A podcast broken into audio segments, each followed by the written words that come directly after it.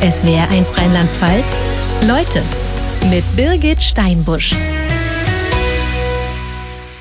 Dr. Wolfgang Knüll, Allgemeinmediziner, der sich seit 45 Jahren mit dem Phänomen Nahtod beschäftigt, alles dazu liest und in seinem Buch Nahtoderfahrungen aufführt, wo die Wissenschaft da steht, also was sie weiß und auch was nicht. Herr Knüll, ich freue mich, dass Sie da sind. Ja, ich freue mich auch sehr, dass ich hier sein darf. Und Sie haben mir gesagt, Frau Steinbusch, machen Sie sich keinen Kopf, das wird eine fröhliche Sendung. Ja. Wir reden heute nämlich nicht über Tod. Wir Sondern reden über Nahtod. Leben.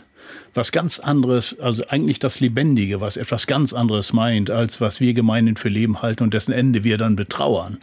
Das Lebendige stirbt nämlich nicht, wenn die Anatomie sich verabschiedet hat. Sie sind als junger Arzt zum ersten Mal darauf gestoßen. Ja, Ja. da waren Sie frisch von der Uni an einer Klinik. Ja, ich war damals Assistenzarzt und hatte das Glück, beim Aufbau einer Intensivstation mitzuwirken. Das war damals alles ganz, ganz neu. Wir waren ganz, ganz stolz auf unseren kleinen Monitor, auf dem man alles sehen konnte. Später hatte ich so ein Ding in meiner Praxis. Ja, so hat sich die Zeit verändert. Und wir haben einen alten Herrn reanimiert und wir haben ihn wiederbekommen. Er war über zwei Minuten tief bewusstlos. Also ich erinnere mich auch deshalb dran, weil es wirklich unheimlich kritisch war. War der erste Patient, den ich dann vielleicht auch verloren hätte. Und er wurde hinterher wach und erzählte was von hellem Licht und wie schön es gewesen wäre, von wunderbarer Musik. Und er hatte einen verstorbenen Angehörigen gesehen. Ob es nun der Vater oder Bruder war, das weiß ich nicht mehr genau. Aber mich hat das zutiefst irritiert, denn auf der Universität hatte ich gelernt, dass ein Mensch, der bewusstlos ist, wo das Herz stillsteht, das Gehirn nicht mehr durchblutet wird, dass der nichts zu erinnern hat, weil das Bewusstsein lahm liegt. Und der erinnerte was. Und dann habe ich gedacht, ja, ja, das wird eine Erklärung haben. Ich bin dann zu seiner Frau und habe die gefragt, ob ihr Mann eventuell Alkoholiker wäre wegen dieser Halluzinationen. So habe ich das erst interpretiert. Ja, da hatte ich aber in ein großes Fettnäpfchen getreten. Der war nämlich keiner. Es gab also keine wirkliche Erklärung. Und wir werden noch lernen, Halluzinationen haben keine Entsprechung in der Wirklichkeit. Nahtoderfahrung haben sie, denn es gibt Zeugen. Und das war damals das erste Erlebnis. Das war das erste Erlebnis. Hat mich seither nicht losgelassen. Ein halbes Jahr danach erschien Raymond Moody's Buch Leben nach dem Tod. Raymond Moody, Moody. muss man vielleicht Raymond erklären. Moody ist ein äh, amerikanischer Psychologe gewesen, der hatte irgendwo bei einem Vortrag von einem anderen Arzt gehört, dass es so etwas gibt wie Nahtoderfahrung. Und er hatte dann einfach mal per Zeitungsannonce gefragt, äh, gibt es irgendjemand, der so ein Erlebnis hatte? Und es haben sich 200 oder 300 Leute gemeldet und die 150 aussagekräftigsten Berichte hat er zusammengefasst in seinem Buch. Das erschien ein halbes Jahr später. Das habe ich mir dann aus Interesse gekauft. Ich war immer neugierig. Und da habe ich das erste Mal in Erwägung gezogen, dass mein alter Herr eine Nahtoderfahrung, den Begriff, den hat Moody erst geprägt, eine Nahtoderfahrung gehabt haben konnte. Vier, fünf Jahre später kam ein Kardiologe. Das hat mich noch mehr interessiert, weil das war das erste Mal, dass ein Arzt dazu etwas sagte. Das Buch war lange Zeit meine Bibel, die ich, an die ich auch geglaubt habe, denn der Kardiologe hatte eigentlich vor, den Moody zu widerlegen. Und er traf aber auf Übereinstimmung. Und am Ende seines Buches stellt er fest, ja, Moody hat recht. Er hat recht, die Nahtoderfahrung gibt es. Und er wagt sich dann weit vor, denn das war damals 1982. Er wagt sich weit vor und sagt, vielleicht gibt es um den Tod herum so etwas wie einen Geisteszustand des Menschen. Ja, das war eine ungeheure äh, Idee. Und seither habe ich dann beobachtet, ich habe viele Menschen beim Leben, auch im Leben zum Tod begleitet, habe ich dann beobachtet, was geschieht da eigentlich? Vielleicht noch mal zu Ihnen. Damals junger Arzt an Ja. der Klinik, da sind Sie zum ersten Mal damit konfrontiert worden. Als Wissenschaftler, für Sie auch erstaunlich. Und dann, Sie haben jahrzehntelang auch als Allgemeinmediziner praktiziert in Köln. Ich habe über lange Jahrzehnte eine Allgemeinpraxis gehabt. Sehr, ich würde sagen, dass wir sehr patientenorientiert waren. Meine Grundprämisse war eigentlich immer, dass es die vornehmste Aufgabe eines Arztes ist, Angst zu nehmen. Jemand, der krank ist, hat grundsätzlich Sorge und Angst, weil er nicht weiß, was mit ihm geschieht. Ich weiß das oft auch nicht, was da geschieht. aber ich kann ein bisschen was erklären und kann ein bisschen Angst nehmen. Und in diesem Sinne ist mein Buch auch ein Buch, das den Menschen Angst nehmen soll vor dem, was wir da Tod nennen, den es eigentlich nicht gibt. Es gibt Millionen Menschen, die von Nahtoderlebnissen berichten. Und es ist ein weites Feld und Sie grenzen es ein. Also Sie gucken nicht auf Depression, Suizid oder auch Sturz, sondern konkret auf die Situation klinischer Tod, oder? Ja, das ist vollkommen richtig. Ich habe mir das überlegt. Wir sprechen ja von Nahtoderfahrungen. Und in der Tat wäre es vollkommen richtig oder ist es vollkommen richtig, bei Meditation, bei Depression, bei Suizidversuch, bei Drohen der Lebensgefahr, die muss nicht mal real sein, wo Nahtoderfahrungen auftreten, von Nahtod zu sprechen. Denn der Mensch ist nicht tot. Aber, und man könnte immer äh, sich darauf zurückziehen und sagen, dass in diesen Fällen ja das Bewusstsein noch besteht und der Mensch könnte das ja mit seinem Gehirn irgendwie erinnert haben und dann haben wir eine Erklärung. Bei Herzstillstand mit Bewusstlosigkeit, wo das Gehirn nicht mehr durchblutet ist und wir nach 20 Sekunden eine Nulllinie im EEG, bei den Hirnstromableitungen haben. Das ist das, was wir immer in Arztserien sehen, ja, oder? Ja. Wenn man auf einmal nur noch die gerade Linie hat das auf dem Monitor. Das ist auch die Nulllinie im EKG, im Herz-EKG. Ist die auch null. Es ist keine Reaktion mehr da. Keine Schmerzreaktion, die Pupillen werden dann weit. Und es dauert meist zwei, drei, vier, fünf Minuten, bevor überhaupt eine Reanimation, eine Wiederbelebung beginnen kann. Und Warum so lange? Vorher merkt man es nicht. Man muss Glück haben, dass man in einer Klinik ist, wo dann vor Ort ein Arzt direkt da ist. Wenn draußen jemand umfällt, dauert es oft recht lange, weil niemand da ist, der das kann. Und trotzdem werden von diesen Menschen viele wieder zurückgeholt. Dieser klinische Tod, ja, über welchen Zeitraum Tod, sprechen wir da? Der klinische Tod ist eigentlich kein Zustand, sondern es ist ein Zeitraum. Der klinische Tod ist der Zeitraum, in dem wir die Herzzellen mit Elektroschock und Medikamenten wieder anwerfen können.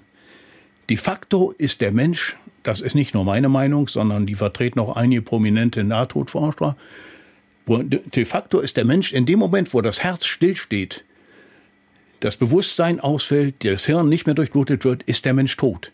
Und wenn niemand eingreift, wenn niemand eingreift, dann bleibt der Mensch tot. So war das früher immer bevor wir die moderne Wiederbelebungsmedizin hatten.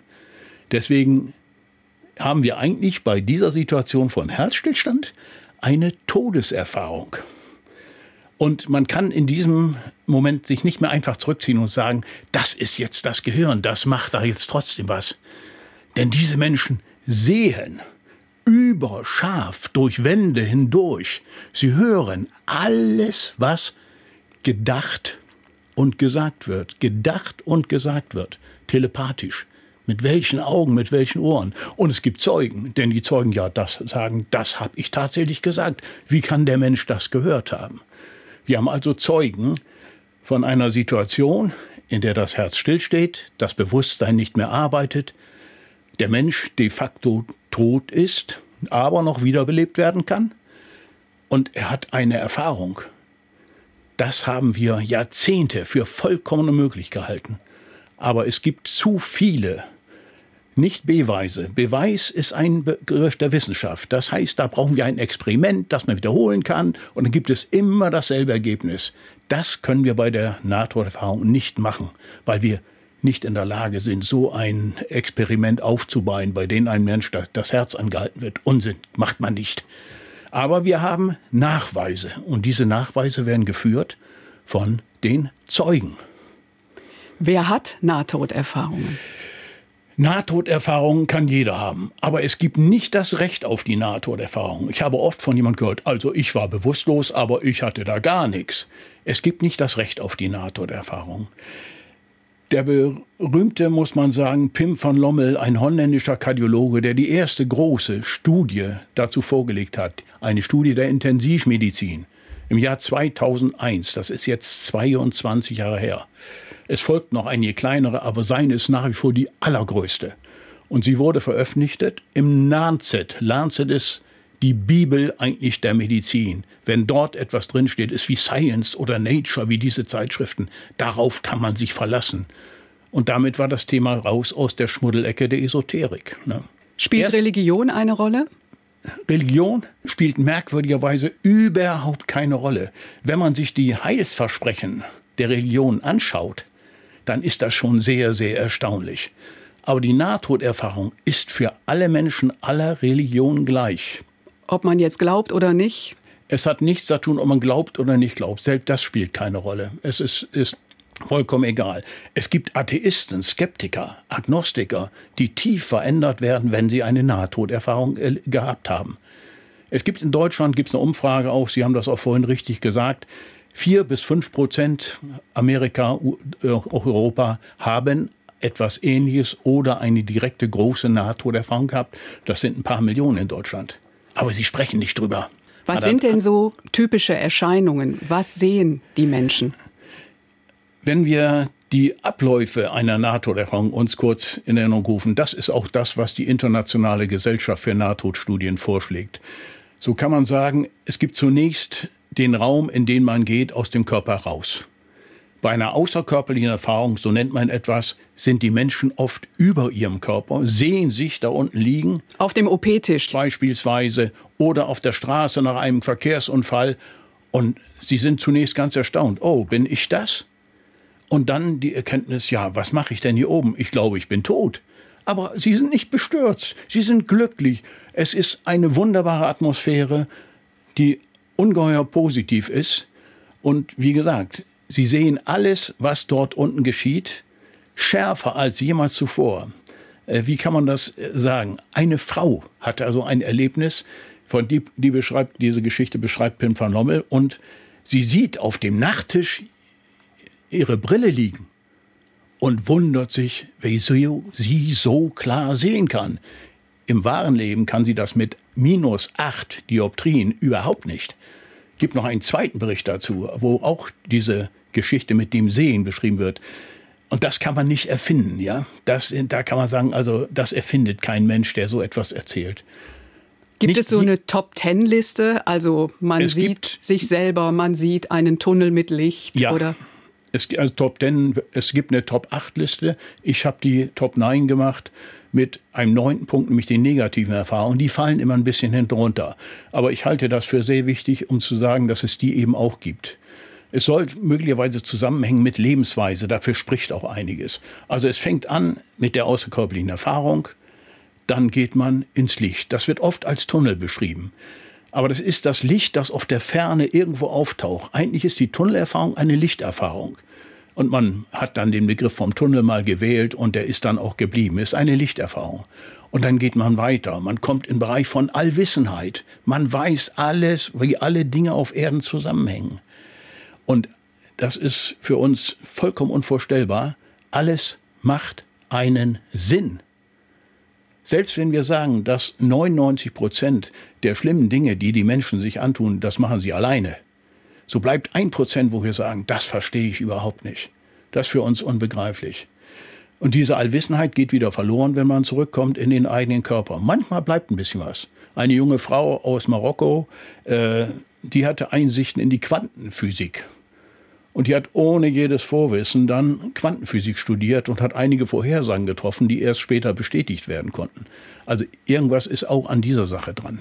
Man ich würde noch mal gerne auf das Abgrenzen zu sprechen kommen, abgrenzen zu Halluzination, ja. Esoterik oder auch Vollnarkose. Ja, ja, wie können Sie sicher sein, dass es nicht damit zusammenhängt? Das können wir ganz einfach auseinanderdividieren. Der Haupteinwand ist immer der, dass man sagt, das ist der Sauerstoffmangel, der das macht. Ja, aber Halluz diese äh, NATO-Erfahrungen finden statt bei ausreichend Sauerstoff siehe Meditation, ja, siehe Depression und ähnliches. Und sie finden auch bei kompletten Sauerstoffmangel statt, wenn das Herz stillsteht. Sie finden statt mit Medikamenten und ohne Medikamente in Narkose. Wobei man sagen muss, in Narkose haben sie keine Nulllinie im Gehirn. Das heißt, da gibt es noch Bewusstsein. Ja, das darf man nicht vergessen. Und wenn wir von Halluzinationen sprechen, so haben Halluzinationen ebenso wie Drogen. Sie haben keine Entsprechung in der Wirklichkeit. Das sieht nur der, der die Halluzination hat. oder der die Droge genommen hat. Es gibt da Versuche mit DMT, Dimethyltryptamin, das ist so ein halluzinogener Stoff, der auch im Körper ein bisschen auftaucht. Und die Leute fühlen sich ganz großartig, haben tolle Erlebnisse, aber nur sie. Es ist wie ein Rausch, den man für sich hat. Das ist Halluzination. Das, was andere mitbekommen und bezeugen, das ist keine Halluzination mehr. Das ist das, was in Wirklichkeit geschieht. Wahrscheinlich finden Klar viele, genug? die uns zuhören, das jetzt faszinierend. Aber das werden Sie kennen. Viele werden auch sagen, äh, was für ein Humbug. Also, wenn man sich der Wissenschaft verschreibt, und ich bespreche von Wissenschaft, dann kommt erst Wissenschaft, dann kommt Philosophie mit Logik, der bin ich auch sehr verbunden. Und dann kommt Esoterik. Esoterik ist ohne Logik. Sie werden merken, wenn Sie mit mir sprechen, dass ich alles belegen kann, was ich hier sage. Man kann das auch alles nachlesen. Es gibt in meinem Buch 240 Quellen über die wissenschaftlichen Arbeiten. Wir können viel mehr wissen, als wir glauben zu wissen. Und das versuche ich in meinem Buch nach zu belegen.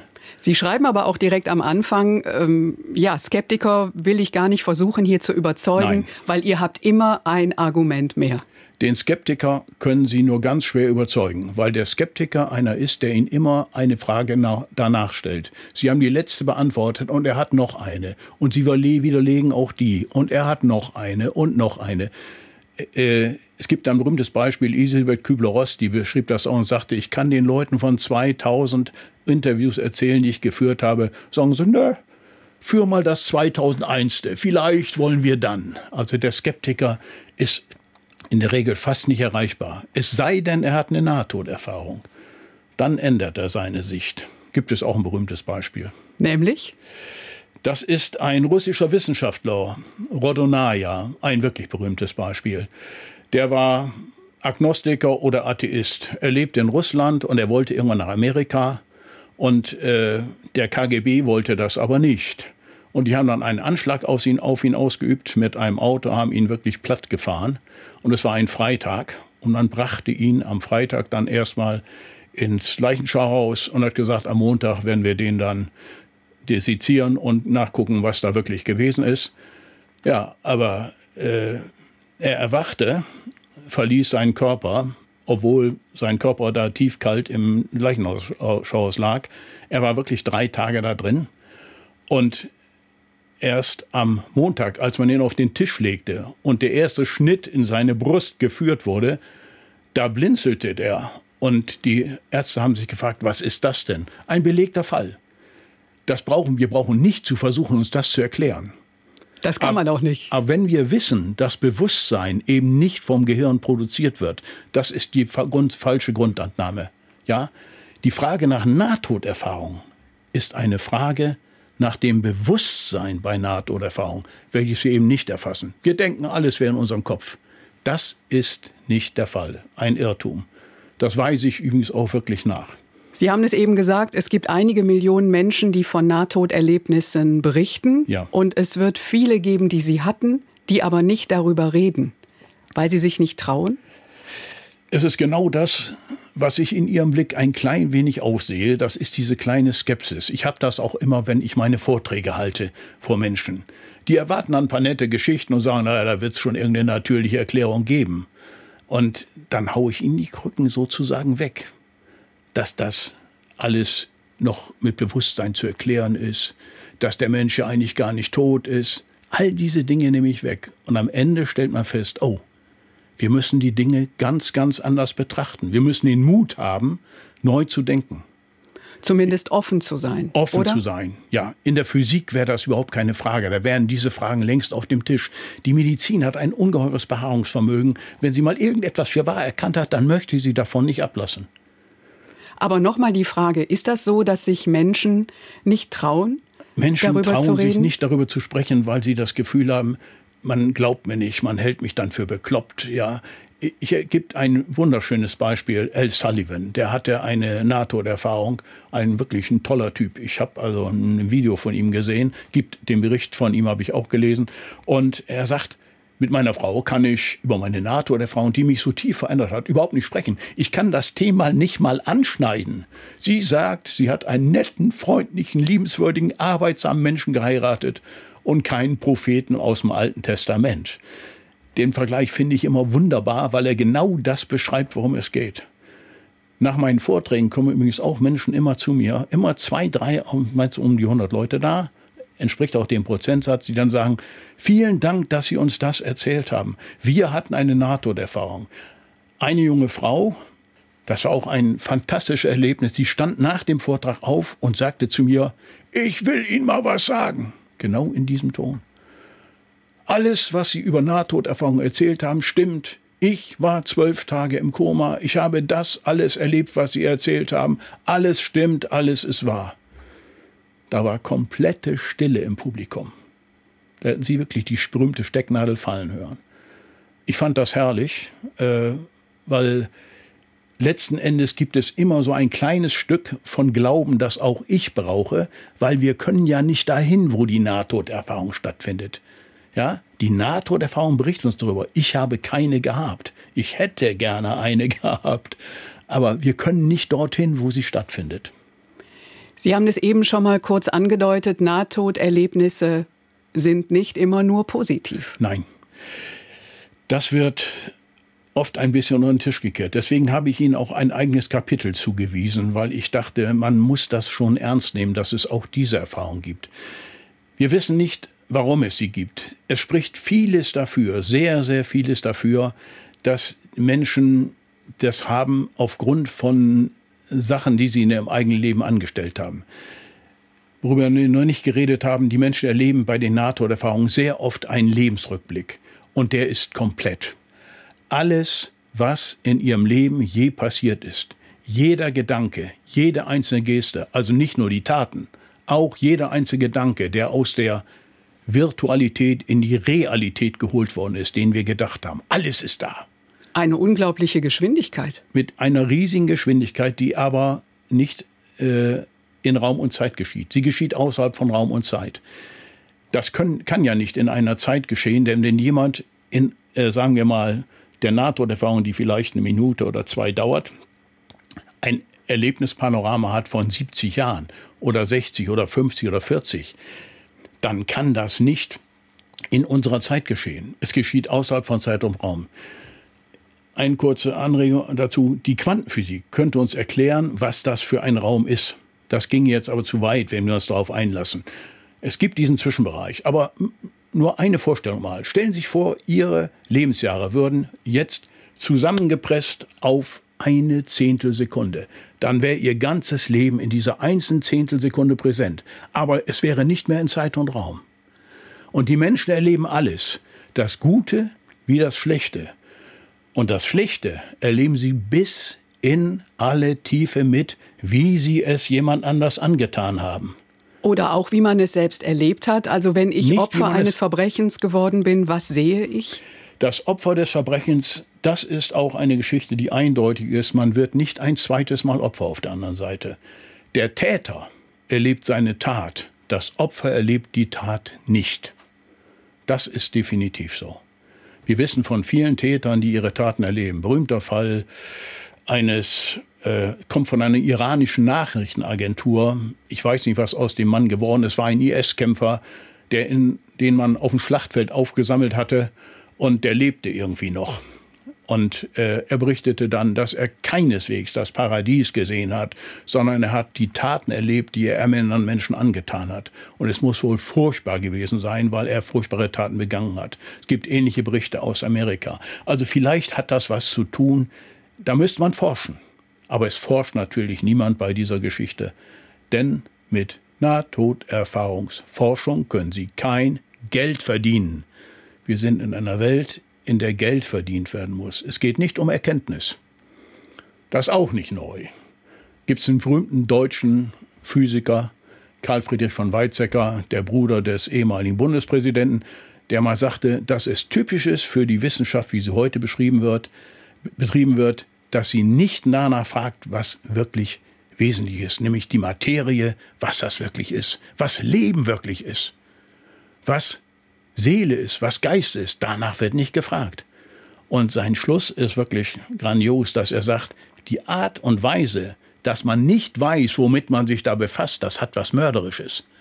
Und wenn wir das übertragen auf die Welt, wie sie heute aussieht, dann stellen wir fest, da ist eine mörderische Situation. Und ich glaube, mit der NATO-Erfahrung, wenn wir die begreifen als das, was sie wirklich ist, nämlich eine andere Bewusstseinssituation, aus der wir kommen, in die wir auch gehen, wir können das ganz anders sehen, das Leben bekäme einen anderen Sinn. Dann gehen wir doch direkt da weiter. Sind sie lebensverändernd, diese Nahtoderlebnisse? Sind absolut lebensverändernd. Menschen, die eine Nahtoderfahrung haben, dazu gibt es auch Studien. Das äh, hat auch der Pim von Lommel gemacht in seiner großen Studie und hat nach zwei und acht Jahren nach dem Ende seiner Erhebung Menschen gefragt, äh, was hat sich verändert? Und das verglichen mit denen, die auch einen Herzstillstand hatten, aber keine Nahtoderfahrung. Und bei allen Menschen, die eine Nahtoderfahrung hatten, die haben ihr Leben komplett geändert. Was haben Sie gemacht? Geld, Reichtum, Erfolg. Ich muss der Erste sein, der Tollste, der Beste. All das interessiert nicht mehr. Sie wenden sich menschlichen Größenordnungen zu. Leben äh, zugewandt, menschenfreundlich. Viele gehen in soziale Berufe. Man ändert sein Leben komplett. Es gibt ein Leben ohne die Nahtoderfahrung und ein Leben mit der Nahtoderfahrung. Und die Menschen, die eine gehabt haben, die können dahinter nicht zurück. Es gibt oft Depressionen. Man will nicht, man will gar nicht auf dieser Erde sein. Man fühlt sich eingesperrt in seinem Körper. Ein klein wenig habe ich diese Empfindung auch, nachdem ich so viel über diese Dinge gelesen habe. Also ich habe beispielsweise auch gar keine Angst vor dem Tod. Das ist bei den Leuten auch so. Ja, verlieren Sie die Angst vor dem Vollkommen, Tod? Vollkommen, ja.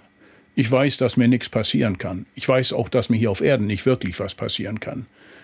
Weil Sie den Blick in die andere Welt als schön empfunden haben, oder? Also ich weiß über die andere Welt definitiv nur das, was die Nahtoderfahrungen berichten. Aber ich glaube ihnen, weil es diese Zeugen gibt. Das, also ich bin da schon wissenschaftlich, ja, ein bisschen, ja, soweit man das kann. Wenn ich Nachweise für etwas habe, ja, also etwas, was wackelt wie eine Ente, quakt wie eine Ente, das ist dann auch eine. Da kann ich nicht sagen, nee, nee, also vielleicht ist es doch, was weiß ein ich, ein Bär oder ein Tiger. Ja, das kann ich. Also insofern würde ich sagen, hat mich das auch ganz dramatisch verändert und ich habe mit Sicherheit keine Angst vor dem Tod. Ich weiß, dass mir nicht wirklich was passieren kann. Ich werde eintreten in eine andere Realität. Wahrscheinlich ist es die, aus der ich komme. Das ist auch etwas, was stammt nicht ganz auch von mir, sondern das können Sie auch bei Hans-Peter Dürr, Nobelpreisträger übrigens gewesen, alternativer Nobelpreisträger, Quantenphysiker aus München, der sagte das auch. Wir, woher wir kommen, dahin gehen wir. Das empfinde ich ganz genauso. Es gibt heute mehr Nahtoderlebnisse als vor 40 Jahren. Ja. Hat es damit zu tun, dass einfach die Rettungseinsätze erfolgreicher sind? Ja, das, Defibrillator, alles ist da? Das beschreiben Sie vollkommen richtig. In der Tat ist es so. Das Verrückte ist ja, dass wir uns selber mit unserer Intensivmedizin die Argumente liefern, mit denen wir die Nahtoderfahrung belegen können. Und vielleicht, aus meiner Sicht, ist das kein Zufall, dass in einer Zeit, wo der Mensch mit seinem Kapitalismus dabei ist, die Erde und seine eigene Lebensgrundlagen zu zerstören, ihm ein Fenster aufgemacht wird, wirklich in eine andere Welt, und ihm gesagt wird, hör mal zu, da gibt es noch was anderes, schätze dich nicht zu groß ein. Dein Kopf ist nicht der Maßstab. Sie bedanken sich am Ende des Buchs bei Ihren drei Kindern, ja. dem Schwiegersohn und Ihrer Frau. Ja. Sie haben eben gesagt, bei Vorträgen habe ich wilde Diskussionen. Haben Sie die auch zu Hause? Äh, meine Frau, würde ich sagen, ist mit die kritischste Begleiterin gewesen über die ganzen Jahre und hat mich auch veranlasst, über bestimmte Dinge noch präziser nachzudenken, als ich es sonst getan hätte. Meine äh, Enkel sind begeistert. Mein größter Enkel, der im Buch auch erwähnt wird, der hat mir eigentlich äh, den Tipp gegeben, wie man vielleicht die Sache mit dieser Quantenphysik irgendwie erklären könnte. Der war bei meinem Vortrag. Und er hat sich das angehört und am nächsten Morgen fragt seine Mutter ihn und sagt, na, wie war denn der Vortrag von Opa? Und er sagt, also der Vortrag wäre großartig gewesen, nur die Sache mit der Quantenphysik, das hätte er nicht so richtig verstanden. Das finde ich wundervoll. Und da habe ich gedacht, vielleicht muss man die Quantenphysik so erklären, wie man sie einem 10-, 12-Jährigen erklärt. Und das habe ich in meinem Buch versucht. Und vielleicht begreift man dann ein bisschen mehr, worum es geht. Und die Kinder, Ihre Kinder sind ja erwachsen. Gibt die es erwachsenen da Kinder sind Auseinandersetzung? Absolut, absolut begeistert, absolut begeistert. Mein Sohn, also ich würde sagen, die sind fast alle auf meiner Linie. Wo sie, sie waren anfangs nicht dort, aber sie schätzen eben die Argumentation. Ja, ich argumentiere ja nicht aus einer Laune heraus oder aus esoterischen Gründen, dass ich da irgendwie ein großes Om oder ähnliches. Der Begriff Spiritualität, der gefällt mir in dem Zusammenhang auch nicht sehr. Ich glaube, dass wir eine spirituelle Bewusstheit brauchen. Aber Bewusstheit ist meines Erachtens das Wesentliche. Das Hineinsinken in irgendeine Spiritualität, ein Om oder so etwas, ich glaube nicht, dass das weiterhilft. Sie wünschen sich mehr Forschung auf dem Ja, Gebiet. Aber wie? Wir könnten eine Studie auflegen, die noch viel größer ist.